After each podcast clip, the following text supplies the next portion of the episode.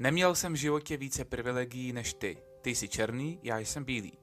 Přesně za tahle slova byl okamžitě suspendován rozhlasový moderátor rádia Manx Stu Peters. Okamžitě přišel generální ředitel společnosti a řekl, že se případ musí vyšetřit, protože společnost nebude ospravedlňovat rasismus v žádné podobě. Nyní jste tedy podle některých, mnohdy mocných lidí, rasista jen proto, že se neobviníte za svou bílou barvu kůže. Jakmile nelíbáte nohy, máte problém. Tím to nekončí. Jsou případy, kdy nesmíte ani uspořádat sbírku a pokud ano, musíte souhlasit s názory i agresivních protestujících.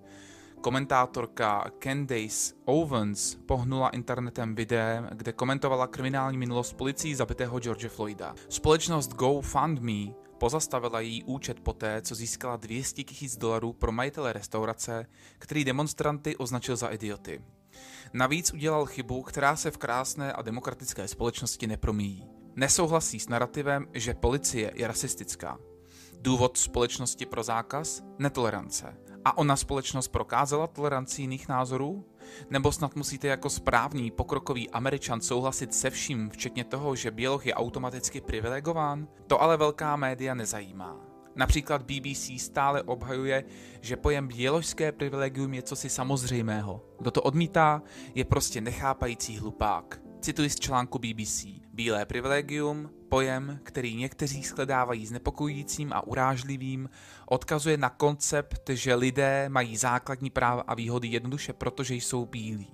To neznamená, že netrpěli nebo že nemají těžký život. Jen to, že ho jejich barva kůže nestěžuje. Konec citace. Ať jste chudý, bohatý, ať máte život jakýkoliv, vždycky vám pomůže barva kůže. Nejen, že to snižuje hodnotu odvedené práce bělochů, kdy si vlastně aktivista může vzít jakýkoliv podnikatelský úspěch a říct vidíš, kdybys byl černý, tak na tom nejsi tak dobře. Stejně tak může vzít jakýkoliv neúspěch bělocha a říct vidíš, kdybys nebyl bílý, tak si na tom ještě hůř. Za všechno může rasa. Donedávna byli mnozí lidé přesvědčeni, že tu snad panuje rasová segregace od rasistů, kteří černocha nazvou slovem na N a vypráví si otrocké forky v hospodě. Nikoliv. Dnes je snad každému, kdo se v problematice jasně orientuje a věc vnímá bez emocí, jasné, že slovem rasismus se ohání především ti, kteří tvrdí, že proti němu bojují. Jinak by přeci až doteď nepřežila tradice s pomocníkem Mikuláše v Nizozemí. Takzvaný Černý Petr existuje v Nizozemí již od dob španělské kolonie, tedy stovky let. Za rasistického ho ještě v roce dva tisíce třináct považovalo pouhých osm procent lidí. Díky přetrvávajícímu aktivismu, nálepkování, díky křiku a řevu, díky neustálému nátlaku na média tento podíl stoupá. V roce dva tisíce sedmnáct to bylo dvanáct procent. O dva roky později již sedmnáct procent. I přesto, že se jedná o naprostou menšinu, premiér Nizozemí chce Černého Petra zrušit. Důvod? Tlak aktivistů po protestech Black Lives Matter. Neuvěřitelné. Opět vítězství hřvoucí menšiny. Navíc totální menšiny. sedmnáct procent, která jsou navíc vytvořena totálním řevem, křikem, nálepkami a citovým vydíráním. Bizarnost těchto rozhodnutí spočívá v tom, že i přes prosazení naprosto menšinových názorů se neustále omílá slovo demokracie. I přesto, že se omílá slovo demokracie, hovoří se o jejím ohrožení a ovlivnění vnějšími silami pokaždé, kdy naštvaní lidé zvolí někoho, kdo má jiný názor než tvůrci podobně šílených rozhodnutí. A co je ještě šílenější, že zatímco vám říkají, že občané nesmí mít zbraně, protože vy ozbrojení máte přece policii a nejste soukromá armáda, v U S A se otevřeně hovoří o rozpuštění policie. Absurdní. Teď si představte tu situaci. Američané by si v roce dva tisíce šestnáct zvolili Hillary Clintonovou. Ta by nějak prosadila omezení zbraní. Máte přeci policii. No a pak by nastala takováto situace a policie by byla rozpuštěna, což například v Minneapolis již reálně hrozí. Kdo vás ochrání? Už by nezbyl nikdo. A k tomu to všechno spěje.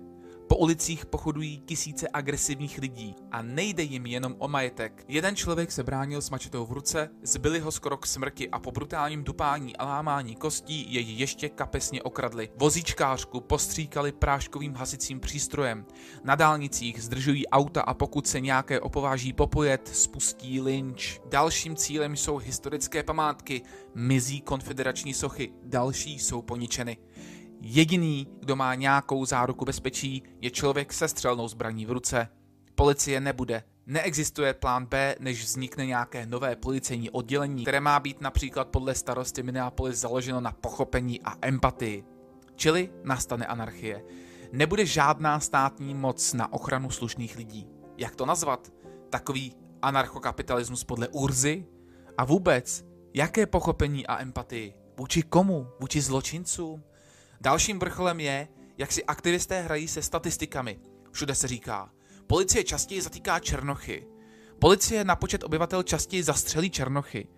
Kde jsou slova o zločinnosti? Proč se nehovoří o tom, že černoši vraždí pětkrát častěji?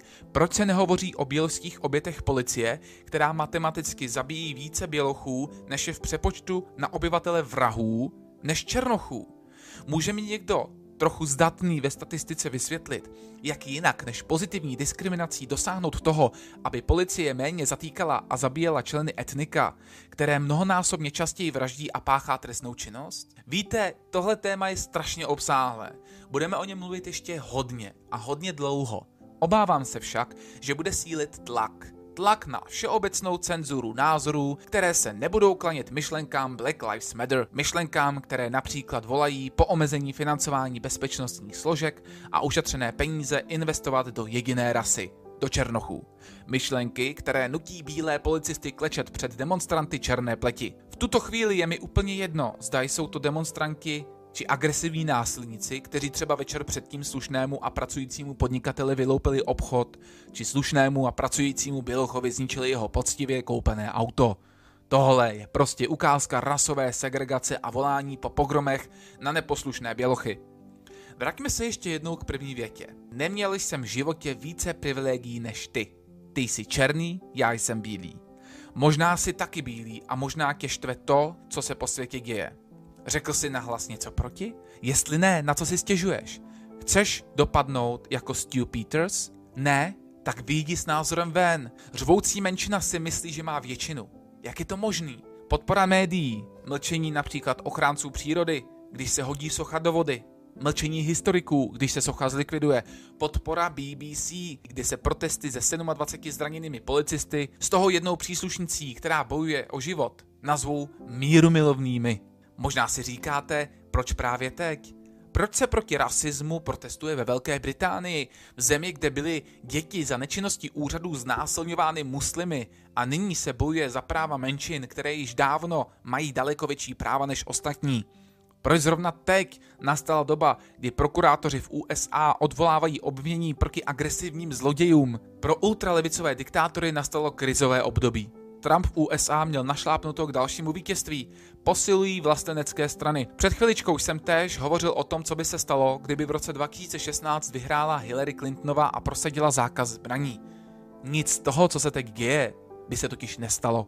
Všechno totiž nasvědčuje tomu, že je to řvoucí menšina, která tohle všechno pomáhá šířit.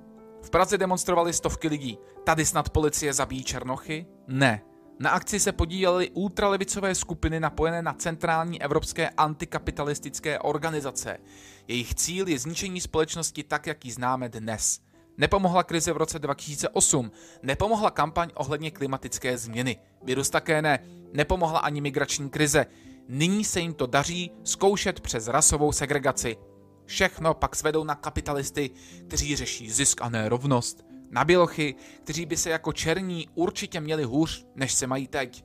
Na Trumpa, který natočil bizarní video u kostela prezidentů, že kovy, ale Twitter mu zablokoval jiné, mnohem silnější a kvalitnější video, kdyby volby vyhrávaly levicové strany. Příznivci náhrady obyvatelstva, cenzury schované za boj proti dezinformacím, příznivci evropského superstátu, zákazu ústavního dodatku, který Američanům zajišťuje právo na zbraň a jim podobní, tohle by jednoduše nikdy nenastalo. A tak existuje jediné řešení, jak se vydat ven z této krize. Ozývat se a být stejně hlasití jako oni. Mlčící většina ještě může vyhrát. Fakta nakonec vždycky zvítězila, protože za kritiku Gréty se vyhazuje z práce daleko složitěji než za takzvaný rasismus, za který se může schovat úplně cokoliv. Potom se prosím ozvěte ve volbách, protože dokud budeme volit tuhle skupinu a zároveň ona skupina nebude mít absolutní moc, tyhle nájezdy na naše práva a svobody budou pokračovat. Nikdy to nezmizí samo. musíme se o to postarat my, většina, která je nyní pod šíleným útlakem. Útlakem lidí, kteří chtějí likvidovat tradice, připomínky historie, bojovníky proti nacismu nazývat rasisty, následně vydírat, cenzurovat, nutit ke klečení, neposlušné okrádat a mlátit. V jedné reklamě se říká, že ne z nás dělá to, čím jsme. A má pravdu. Protože říct nahlas slovo ne je třeba daleko těžší a v dnešní době vyžaduje daleko větší odvahu, než pohodlně sedět na zadku a být ticha. Ticho nám tohle všechno hladce prohraje. Žádám vás tedy, projevte tuto odvahu, ozvěte se, ukažte, kým jste. Řekněte tomuto nátlaku, ničení majetku, obrácenému rasismu a lžím médií jasné ne. Pro Incorrect tečka cé zet Franta Kubásek.